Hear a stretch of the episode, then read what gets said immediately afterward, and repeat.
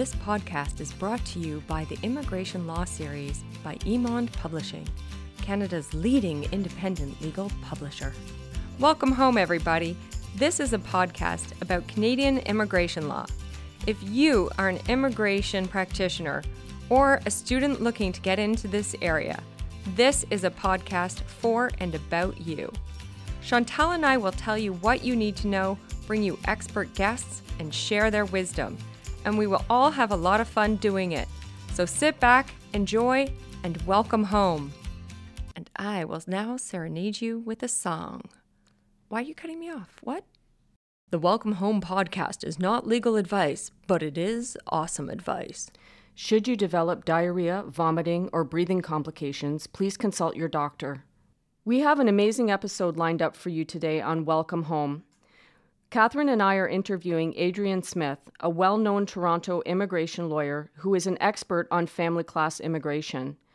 In particular, she's an expert on the evolving definition of what it means to be a family member, and she will comment today on some new federal court jurisprudence which expands the definition of the traditional family. We will also be doing a segment called Things I Wish I Knew, where Cathryn and I will contribute some tips of things that we wish that we had known when we were junior immigration lawyers.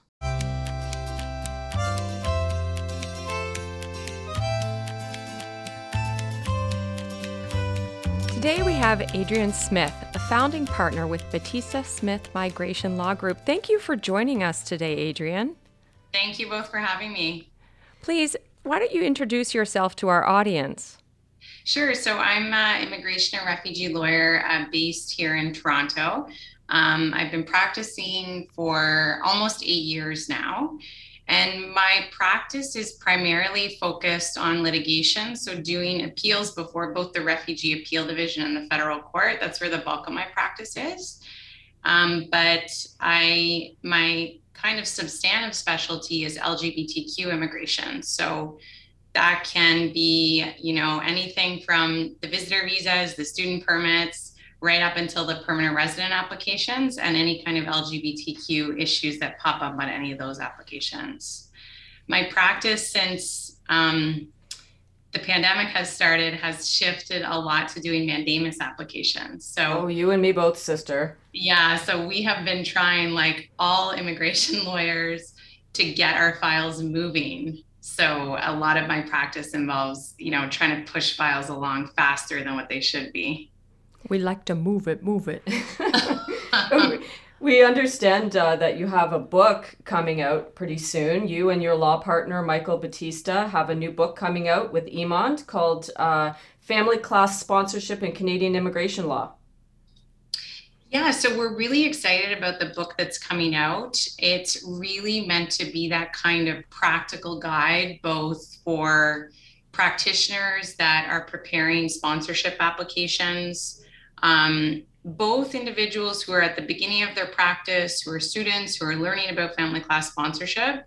But, you know, as a more experienced practitioner now, I would say it's always good to have that kind of concise guide that you can go and you can refer back to that's a kind of easy reference guide.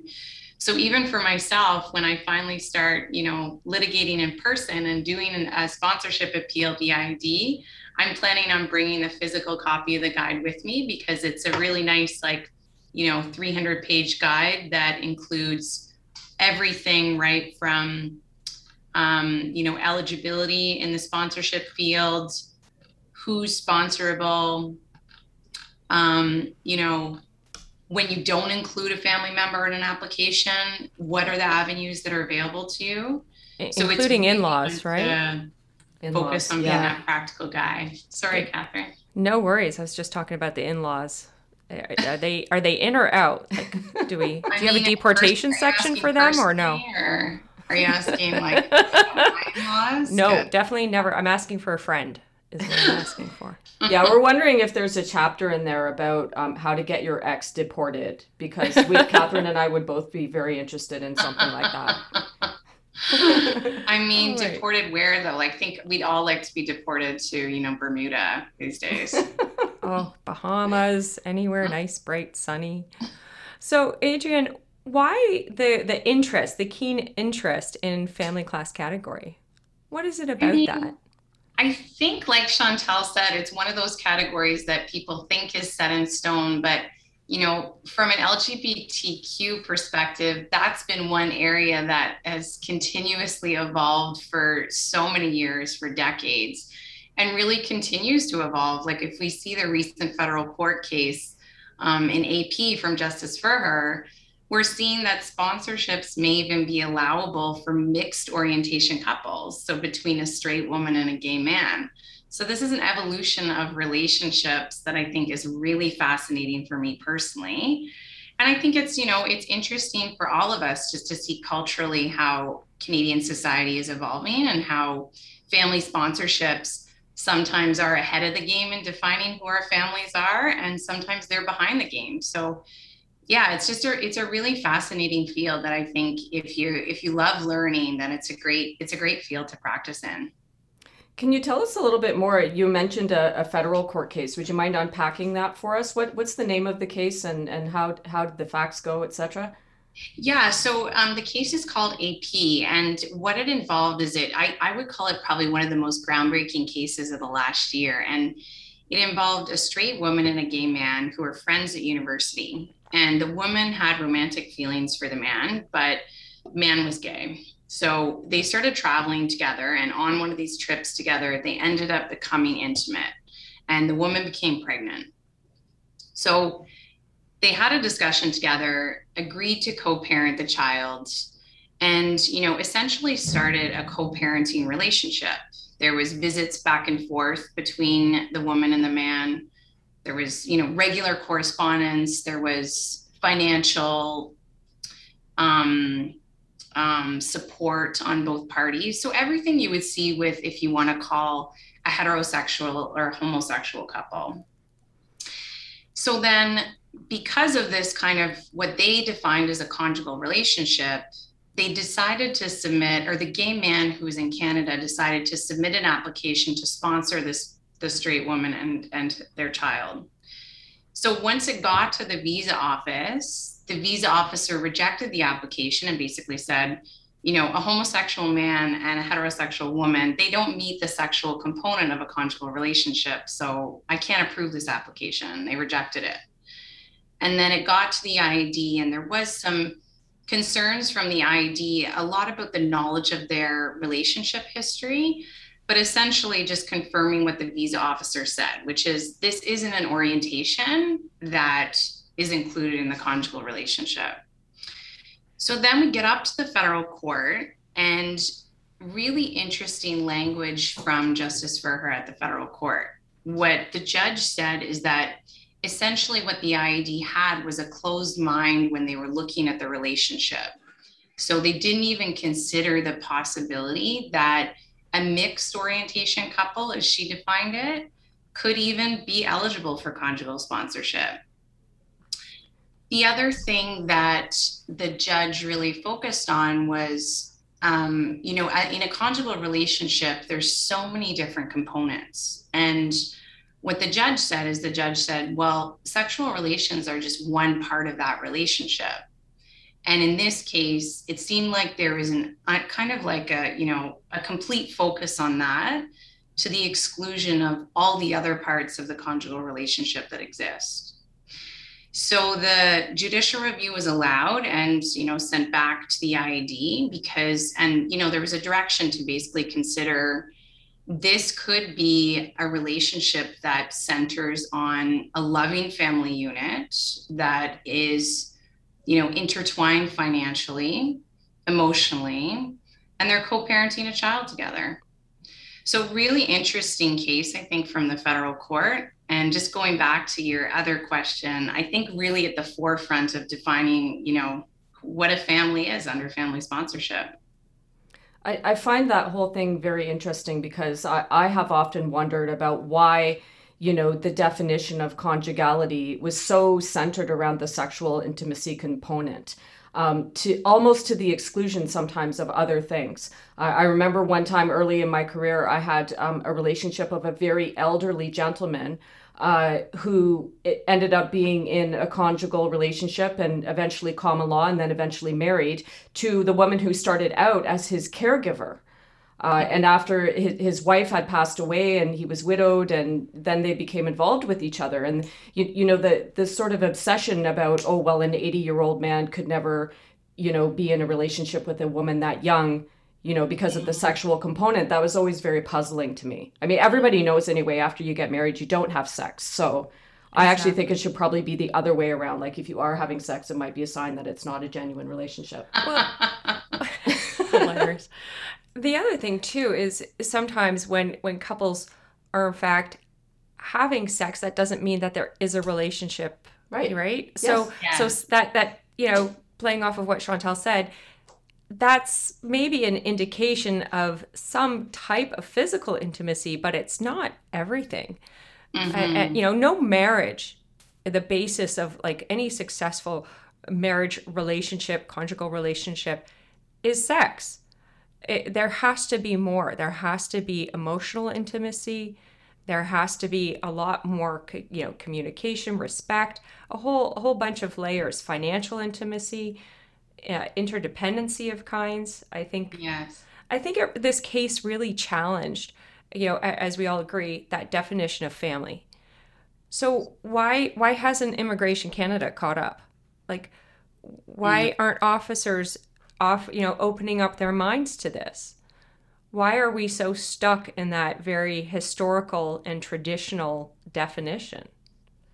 I think if I had to guess, I think it's that floodgates argument, right? It's that protection of the kind of um, traditional family unit that there's this fear, even, you know, what my law partner Michael always said when he was advocating to include same sex relationships in um, you know, in IRPA as part of the, the definition of someone who could be sponsored, there was always this concern, I think, that, you know, oh, two friends will just, you know, apply to sponsor each other. And, you know, obviously for us immigration lawyers, we think, well, you can also be a man and a woman and be friends and submit a non genuine relationship. Like the fact that you're the same gender, I don't think really changes anything but I, you know, it's it goes back to this kind of protection over the traditional family unit and, you know, the the kind of gates that we set up in immigration law about who we should let in or not. But maybe we should try and change the focus to to protect things like mutual respect and understanding and communication, the things that make the qualities mm. that make a relationship good. What yeah. kinds of evidence do you think would be helpful for practitioners to provide in these types of cases? I mean, I think, you know, when we talk about proof of communication, which I think we all submit in our sponsorship applications, then what we're really talking about is we're talking about substantive communication like like you said is there a mutual respect that's there in making shared decisions together it's not just a you know this is the evidence that shows that they communicate every day. Well, you, you could communicate every day and not have a good relationship. So, you know, I think the more substantive a relationship is, the more it could help address that concern that it's not a real relationship because they're not the same sexual orientation. I, th- I think also like just to play devil's advocate for a minute I I can understand how officers would find this really really messy right because they have to adjudicate all of these applications. There are thousands of them every year. Uh, most of these people, they never interview them. So they're having to decide based on paperwork who's genuine and who's not. And when you start getting relationships that don't fit into a certain mold that we're used to seeing all the time, like a cookie cutter type of relationship, then it makes their decision making i think really difficult. So on, on one level i kind of sympathize with the decision makers like not having a kind of a bright line test. As these lines start to get blurry it becomes more and more difficult for them to adjudicate. It's true and you know if we go back to some of our our professional development that we've done this year at the canadian bar association talking about the future of immigration decision making and ai like in a messier case like this, like you say, Chantal, like how are you supposed to incorporate that standard decision making into cases like this? It would be incredibly difficult for the officer. Yeah. And I mean, when you look back, like, I guess part of this also comes from the Supreme Court case law that gives rise to this whole idea of conjugality. It's getting a little bit old now, right? Like, it was decided in a different decade of time where the view of family really was quite different. And even recognizing that a couple could be validly common law was something at that time which was a, a kind of a new idea right so mm-hmm. so i, I mean it, when you think of it in those terms like the case law framework that we're working within is really um, sort of a little outdated as well I think you're right. If you look at that Supreme Court case from MNH too, like so much of it is focused on shared shelter and children. And it's like, you know, the reality is that you know, I have lots of couples that are, um, you know, lots of, sorry, friends who are couples who are long term committed to each other who don't have either of those things. And it's who have separate apartments. And, you know, they're some of the happiest people I know. And there is that family law court case that kind of altered that definition a little bit that said two people living in separate residences can still be common law if there's enough interdependency financially, emotionally, etc. And and that I think was moving also away from that traditional definition of common law where you have those you know MNH factors of just shared housing etc yeah that's an interesting point like really what we need is we need we need an updated MNH for the immigration field where it kind of incorporates all of this direction that we've gotten from the federal court or from family law cases to reflect a more modern definition of family. But so much of IRCC's definition of conjugality is based on MNH. Absolutely. Yeah. Even even this case, they went through some of the factors as well. Yeah, I, exactly. I also think like the the core of it though is is still pretty valid. I mean, even they said at the time that okay, this is a list of common factors, but you know some or all of these factors may or may not be there right I, I, mean every relationship is different so it's possible for example to find a relationship uh, you know as genuine even if there's no financial interdependency if the couple mm-hmm. keeps their finances completely separate which actually is more and more happening i'm noticing that with my files uh, that people are not having joint bank accounts or anything like that so you know if, if that's the case then what should be different about the intimacy factor or the shelter factor right? If it's okay to have no interdependency financially, why is it not okay not to have the sexual component or the shared shelter component? Mm. Right. But then you get into sort of slippery slope thinking too. It's like, okay, well, where's the line then? Right. Circling yeah. back to that decision making, like you've got to draw the line somewhere. Yeah. No, it's true. Like I couldn't really imagine a situation for someone um, you know that they're both living in canada and they file a sponsorship. I mean obviously if you file in canada sponsorship you have to be cohabitating but if you decide to file an overseas sponsorship for whatever reason maybe for appeal rights and you're both living in canada but not in the same residence i just can't imagine that that would you know be approved. But it's interesting because if i'm married i don't have to live in the same residence but i have that piece of mm-hmm. paper and now it's changed everything it's very yeah. interesting how that piece of paper suddenly can change the way that that immigration officer would find my relationship, even if we're living in separate residences. And I do know married couples, happily married couples that are living in separate residences, you know, yeah. a few blocks apart, just because they like their own time and they like time together. Yeah. And this is what they have decided on the way that they decide to operate their relationship. Mm-hmm. I, I think we're going to start seeing a lot more um, you know expansion of this and and for me as a practitioner it comes down to what evidence can i provide to make sure i alleviate that officer's concerns so you know mm. all those text messages including the fights right i always you know when i'm reading them and you know i can see that on whatsapp they're fighting back and forth i include that uh, on it's a lot authentic. of my it's very authentic. Yeah. All right. You don't always want the, oh, I love you, I miss you. Um, you know, those, how's your day? It's good, good. Um, sometimes you want the, what are we going to do about this? And it's, mm. you know, sometimes by text message, and then you see the voice call uh, scripts. I think I- including all of that becomes very vital to demonstrating that genuineness and, mm. and making it clear as well to immigration this couple has defined their relationship this way. Mm. And here's the evidence to support that. So, can I ask when the both of you are preparing a sponsorship application, like what do you see on because IRCC has their document checklist of what evidence is needed? What do you see as like the most important evidence, or do you think it's all the little chips that have to add up to make the the picture something that's compelling to the officer? Do you see it as some kind of slam dunk evidence when you when you get that from a couple? I, I think for me it's it's the way that they intermingled their family units together.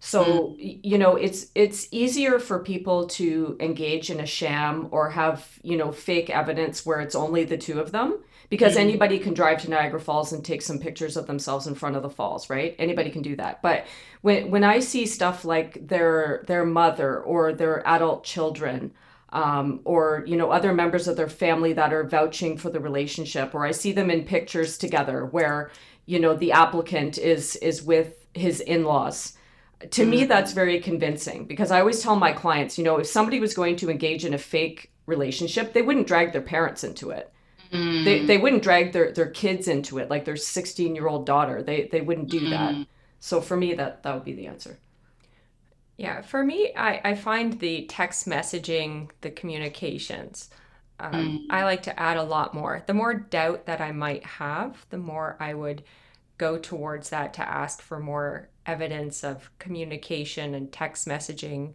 photos. Um, you know, I, I do ask them to redact the photos that I don't want to see because I don't want to, you know, look at my client that way, right? Um, at one time, I remember preparing an application and they included some very interesting photos. And I remember thinking, okay, uh, we, I can't, I can't, I just, I don't need those photos to demonstrate the genuineness. But thank you very much because I can't get the image out of my head. Can't unsee it. Can't unsee it. And the other thing too is when I'm looking at those various photos, I'm looking at the background as well. Mm. What's going on in the background? Are there photos of family members in the background? Is there that level of comfort? Um, mm. Um, are there drinks on the table? Mm. Right? To see sort of what's going on. And interestingly, I, have done a couple ATIPs on the technology that immigration uses. They'll, they'll send the photos through for facial recognition software to see, you know, who's how many people were at the wedding and how many times have those people been at that wedding or that kind of thing. So technology is also impacting uh, a lot of the evidentiary, like the evidence that we put forward as well. But for me, it's like the text messaging going back and forth. Because when couples are apart, they're always communicating, whether yeah. it's good or bad, right? What, what's what's your response to that question, Adrienne? What do you look I for? I mean, it's interesting listening to both of you because I think when I think about my practice, like we deal in an area where there isn't a lot of sometimes evidence of you know them meeting the other person's family. Like i completely agree with you chantal. Like you're not going to bring your mother into this if you're going to have a marriage scheme happening but it's like so many of my clients even if they're canadian citizens and they're born in canada depending on the community they come from mom and mom and dad don't know about their relationship with this individual so you know it's such a unique I think, barrier that our clients sometimes face. But I think for me, like I really do like the financial interdependence. I think, you know, when someone's listed at a benef- as a beneficiary on investments or, you know, an RSP statement or employee benefits, I think that's always really great evidence because like you know same thing if you're going to engage in a marriage sham do you want to be financially burnt at the end of it yeah yeah, that's a good point. I, I would find that very persuasive too if I were a decision maker. You know, if you're going to enter into a fake marriage with somebody or some kind of a scam, you're not going to put them as a cosigner on your bank account. exactly. I, I also think context, right? Like it also depends on the age of my client. Where where are they at? How how long have they been together? Um. Because that financial piece, I mean, the older people get, maybe they don't want to intermingle those finances because mm-hmm. you you've got kids, I've got kids. So I want my stuff to go to my kids, your stuff can go to your kids. So we've decided to keep it somewhat separate. Yes. So I think context. I think the evidence will change depending on the context of the relationship. Yeah, I also I, I often tell students when I'm teaching that um, you know your job as an advocate is also to challenge your client on the weak points and see if you can shore those up, right? You're not doing anyone any favors if you just take whatever they give you and put it in the package. I mean, like a monkey could do that, could follow a checklist and stick stuff in a package and send it, right? You're not adding any value. Yes. But for me, like you ask your client those hard questions. It's like, well, why, you know, do you not trust each other? Like, why are all your accounts separate? What's your explanation? Or mm-hmm. why have you not told your parents about your relationship? And often when you dig in there, that's where you find the real gold, the honest, raw truth that you know is like it somehow has an air of authenticity about it. I also think it comes down to responsibilities. Like a relationship is about responsibilities. Raising kids is a big responsibility. Mm. and people aren't going to raise choose to raise children that they're not going to take that decision lightly because you're now mm. forever intermingled with that person. Mm. and you know managing a home is a lot of responsibility I, so I think providing evidence about the shared responsibilities becomes yeah. important as well. Now, how do you do that? well, I mowed the lawn this week. You can mow it next week. Here's a photo of, of my significant other mowing the lawn. That's not pretty. I don't do that at our house. uh, well, I, I also find that um, I often have to encourage people to, like, particularly if they're getting support letters from relatives and friends, to encourage them to be really honest and not just follow a formula and, you know, everything is sunshine and rainbows. Like, my favorite kinds of support letters are the ones where somebody will say, you know what, when he started going out with her, I didn't like her. Yes. Uh, but you know what? Over time, I could see that she was really good to him and they were very much in love. So I've come to accept it. Like that to me, that kind of honesty, you can't make that up. Yeah. I think you're right. I think it goes to, to your point about thinking about what the officer is going to decide and connect to. Like, I think what we're really talking about when we prepare these applications is, you know, if you are a decision maker looking at this application, could you connect with the story that this couple has presented? So I think you're right that like the more kind of raw and authentic and and whole that the portrayal of their relationship has on a paper-based application, which is hard on its own, that's going to speak to the officer because you know that officer may have their own personal experience or the experience of friends that they can say, yeah, I didn't actually didn't like my best friend's boyfriend when I met him either. Mm-hmm. So I, th- I think it's a really good point. We're, what we're trying to do is we're trying to you know com- connect with the humanity of the decision maker that's going to you know decide our client's future really.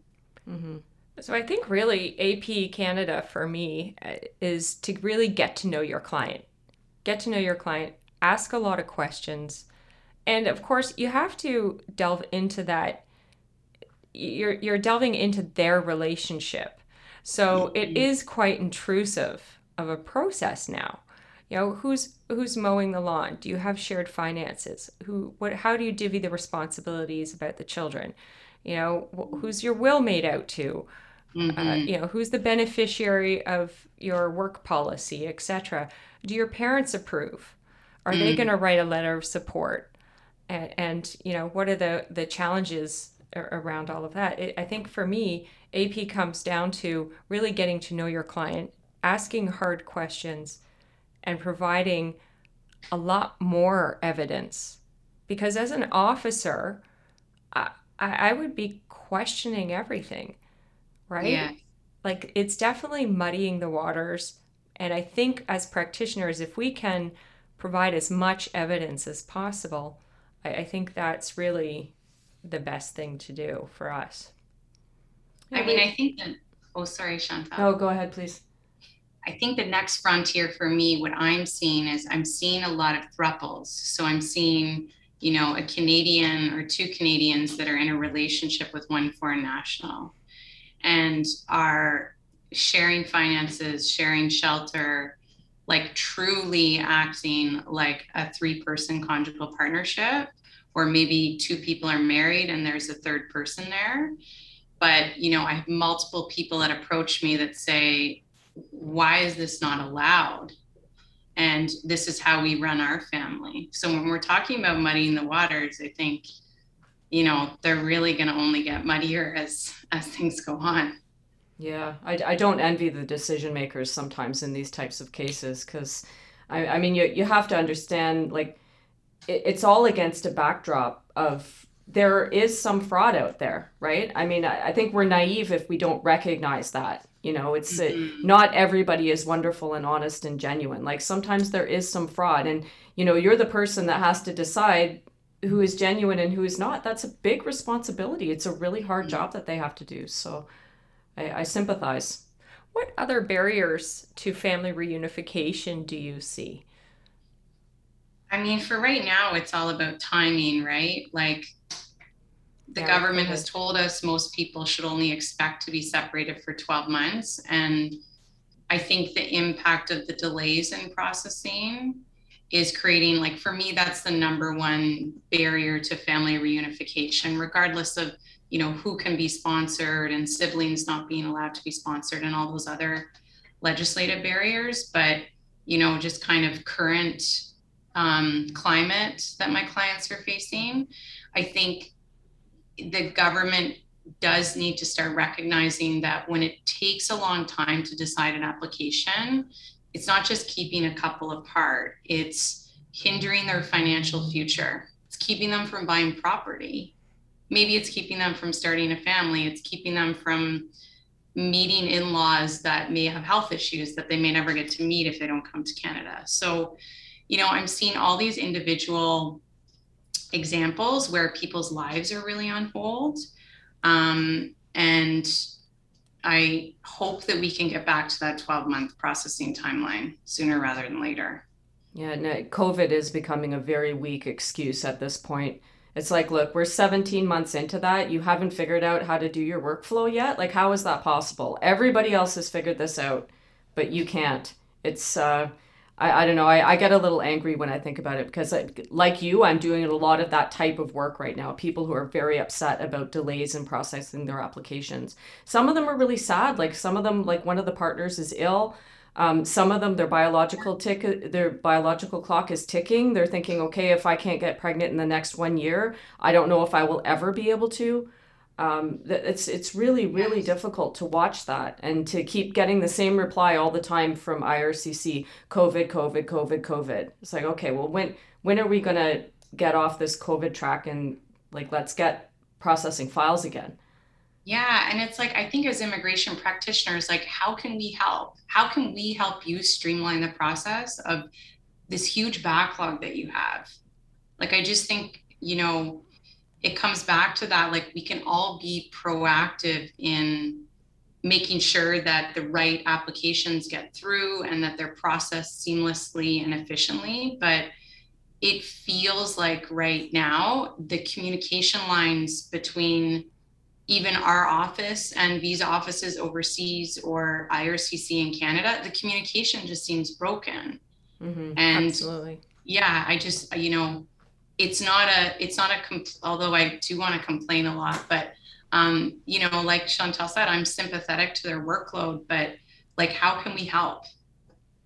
We all yeah. want to get these applications like off our plate and get yeah. a decision. So especially we're all kind of have the same motivation. Yeah, especially when they're being returned for silly reasons. We had an application returned because the Canadian sponsor's birth certificate was not included, but their Canadian passport was included.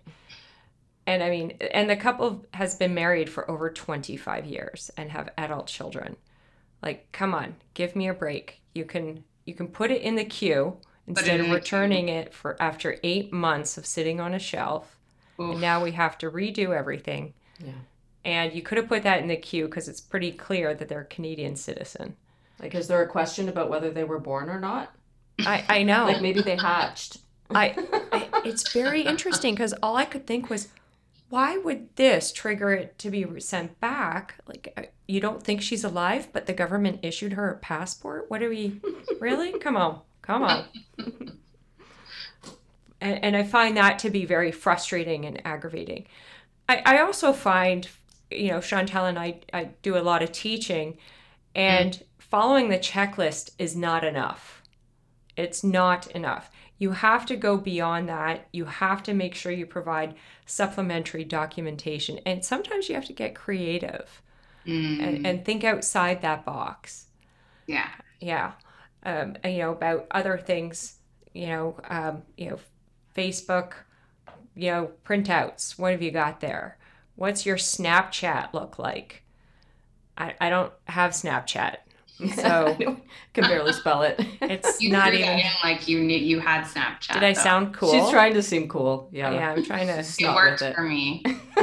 you fooled Adrienne. There you go. I'm gonna put my collar up right now and be like, "Hey." Yeah, I think you're right though. Like the the checklist is the bare minimum of what you need to do. Like that that's in order for it to be considered complete. It's not necessarily what's needed to be successful, right? Depending on your fact mm-hmm. scenario. I mean, if it's very straightforward, that's one thing, but how many yeah. relationships do you know that are straightforward? Yeah. I mean, it's that interesting tug of war between making it simple and straightforward for the officer. Like you don't want to overwhelm them and drown them in evidence, but then like you know, with experience like Chantal going to the federal court all the time, knowing how critical it is if that piece of evidence is included before the federal court, then when you're litigating, you're always having that mentality of like, I better just err on the side of caution and put it in because I can't get it in at the judicial review stage. I don't know if you think that way as well. Yeah, to- totally. Like you, when you do litigation, you can't help yourself. You're always thinking about all the things that could go wrong and thinking, okay, if I have to get up in front of a judge at some point based on a fixed record where I cannot put in any new evidence, am I going to have enough to be able to defend to be able to defend this, right? Like yeah. So, yeah, it's it's it's hard to know because how much is enough? You know what I mean? Is 20 wedding pictures is that enough? Should it be 21? Why why 20? Like 21, 19, what's the difference? It's so hard to judge. That's also yeah. the reason why I moved the checklist above my signature. Sometimes mm. people will put the checklist as an addendum, as a separate document, but mm. I put it in the actual submission letter right before my signature because yeah. when I've gone to federal court, that checklist is evidence that we submitted it or the officer ought to have known we intended to submit it. And it's saved mm. our butts in, in court before mm. because the judge said, well, it was on the checklist and the officer should have caught that. It wasn't actually part of, you know, the documentation. So therefore, and it did exist. Especially when you consider that sometimes they do lose things. Oh, yes. sometimes? hmm. You are so polite. yeah. Just in conclusion, what what helpful hints would you recommend in you know in light of this you know new uh, definition or becoming a new definition of family? What would you suggest? Any concluding comments for our listeners? I think the concluding comments just go back to what both of you said, which is every case truly is unique. And like for me as a practitioner, yes, you have the document checklist, but there's really a kind of strategy that you develop about exactly what evidence you need and it's incredibly different for every single case so i think as you know an immigration practitioner if you haven't done a lot of family class sponsorships you're going to be tempted to stick to that checklist but at our office maybe it's because so many of our clients don't meet the documents on that checklist that we're kind of used to thinking creatively but um, you know, I think when IRCC is looking at a sponsorship application, what they also really want to see is they want to see your best efforts. Like if you can't get a document, give me an explanation about why that person isn't listed on your employment benefits if you have benefits.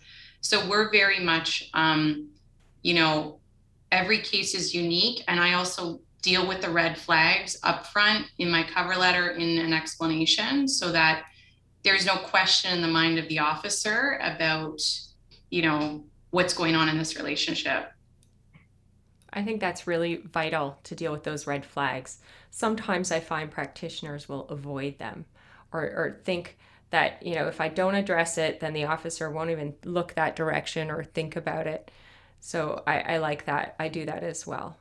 Yeah. Well, Adrienne, we just want to thank you so much for joining us today. Um, we know that you're really busy and you gave up your time this afternoon to to have this chat, and I know that our audience is going to really appreciate all of the uh, helpful tips and information that you provided.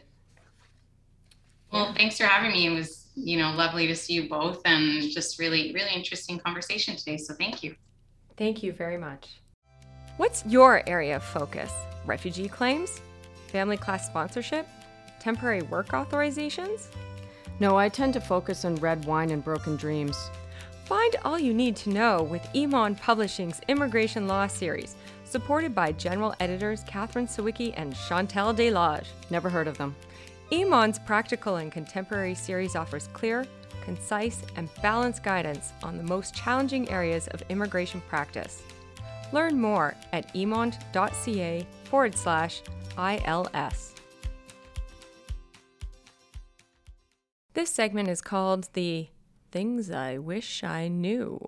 Chantal, what did you wish someone had told you when you were starting out in immigration law?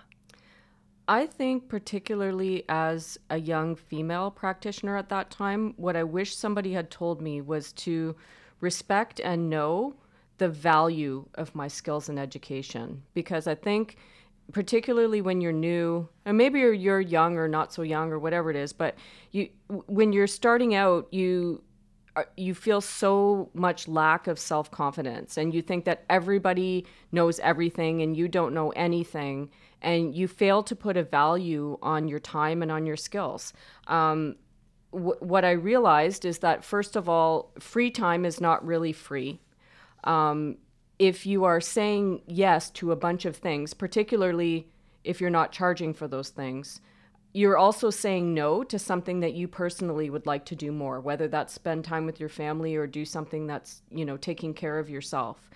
Um, people will try to encroach on that time and will try to sort of get your knowledge and get your skills without having done that work and without paying for it. And it's not necessarily that it's not necessarily that their motivations are wrong, but they just don't realize that your time and knowledge is your product.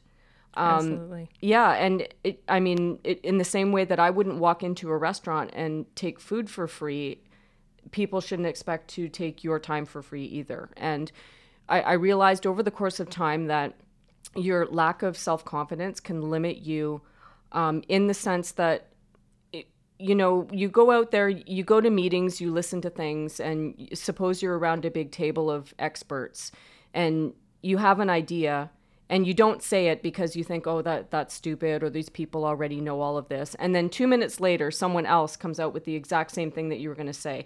What you realize very quickly is that they're not smarter than you. Um, you know, no matter how senior the practitioner is, or who they are, what kind of a reputation they have, uh, they may have more experience than you um, and may know more substantive things than you do, all of which should be respected, but they're not necessarily smarter than you. So don't sell yourself short in that respect. Um, I, I, also found that, it, you know, when, when it comes to certain things, like I, I'm not saying to guinea pig your skills without knowing what you're doing, but there's sometimes when you get a really good opportunity and you maybe you've only got it about 80% figured out but you're not 100% confident. Say yes figure out the other 20% do not pass up the opportunity um, because you don't feel like you're perfect at it or you don't maybe have all of the kinks worked out. Figure it out but take advantage of the opportunity. I would say that would, would be my main one. For me it would be how to be an effective leader. We come out of law school and right away, most often, we're lawyers and we have an assistant of some kind helping us through our day to day to manage all of our client work, our schedule, incoming calls, walk in clients, etc. But being an effective leader was nothing, it wasn't a course in law school. We were never taught how to be an effective leader or manager. And I, I think that some helpful hints, you know, I wish someone had said, listen, listen to your colleagues when they talk to you about their workload, what they do or don't know how to do. When you listen to them, you can earn their trust and you can have that mutually respectful relationship. Um, get into the dirt with them. When tasks need to be completed, if one person's constantly staying late, make sure that you roll up your st- sleeves and say, How can I help you out? No task is above or beneath any human being. It's got to get done. That file has to get out. Sometimes, if that means that court record has to be photocopied one million pages worth, then just roll up your sleeves and start photocopying.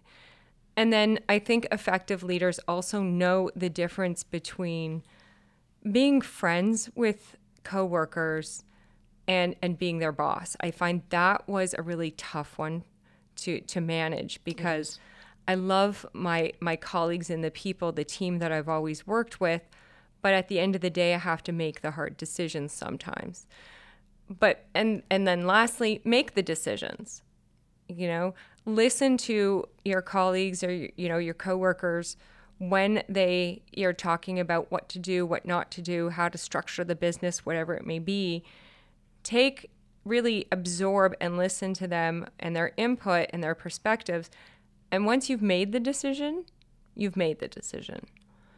And whatever will be, will be. And it's okay to be wrong. At the end of the day, I think good leaders make both good and bad decisions. But people generally will remember an effective leader by the good decisions that they've made and how they've admitted their their bad decisions and dealt with those. Yeah, some of my worst mistakes have been not taking an action or making a decision at the appropriate time. So sometimes by delaying a decision, you're actually making a decision. Yeah. Yeah. Yeah, it can be hard. Things I wish I knew. Are you an immigration practitioner working on cases involving temporary residency and work permit applications? Hmm? Stay prepared with Emond Publishing's Temporary Entry into the Canadian Labour Market by Stephen Green, Alexandra Cole, Christina Guida, and Peter Salerno. This handbook will guide you through the avenues and implication of a foreign worker's temporary entry into Canada from applications for work authorizations all the way through to employer compliance and inspections. Get your copy today. Visit emond.ca forward slash TECLM and enter promo code TECLM10 for 10% off. Do it now. We at Welcome Home would like to thank Adrienne for the time that she spent with us today, contributing so much insightful commentary about the definition of family and challenging the way that we think about it. We really appreciate all of the tips and the practical advice that you gave us, Adrienne. The Welcome Home podcast is produced, engineered, and edited by Alex Ross of Never Sleeps Network, directed and published by Danon Hawes, and marketing by Katrina Harley. For our listeners, Emond is offering 10% off titles in the Immigration Law series. Just visit emond.ca forward slash welcome home immigration and enter code welcome home at checkout. And we want to hear from you. Please email us with your questions or topics at welcomehome at emond.ca or leave us a voicemail at phone number 416 975 3925, extension 227. My name is Danon Hawes, and I'm the senior publisher at Emond Publishing. Thank you for listening to this episode of the Welcome Home podcast. We at Emond Publishing are committed to providing best in class immigration law content including our immigration law series edited by Chantal Desloges and Cathryn Sawicki, our best selling treatise, Canadian Immigration and Refugee Law, A Practitioner's Handbook, 3rd edition, new initiatives like the Welcome Home podcast, as well as our Emond Exam Prep ICCRC practice exams, and a host of immigration law casebooks and textbooks for law school, university, and college students. Emond is also the proud provider of most of the required resources for the Queen's Immigration and Citizenship Law Program for immigration consultants.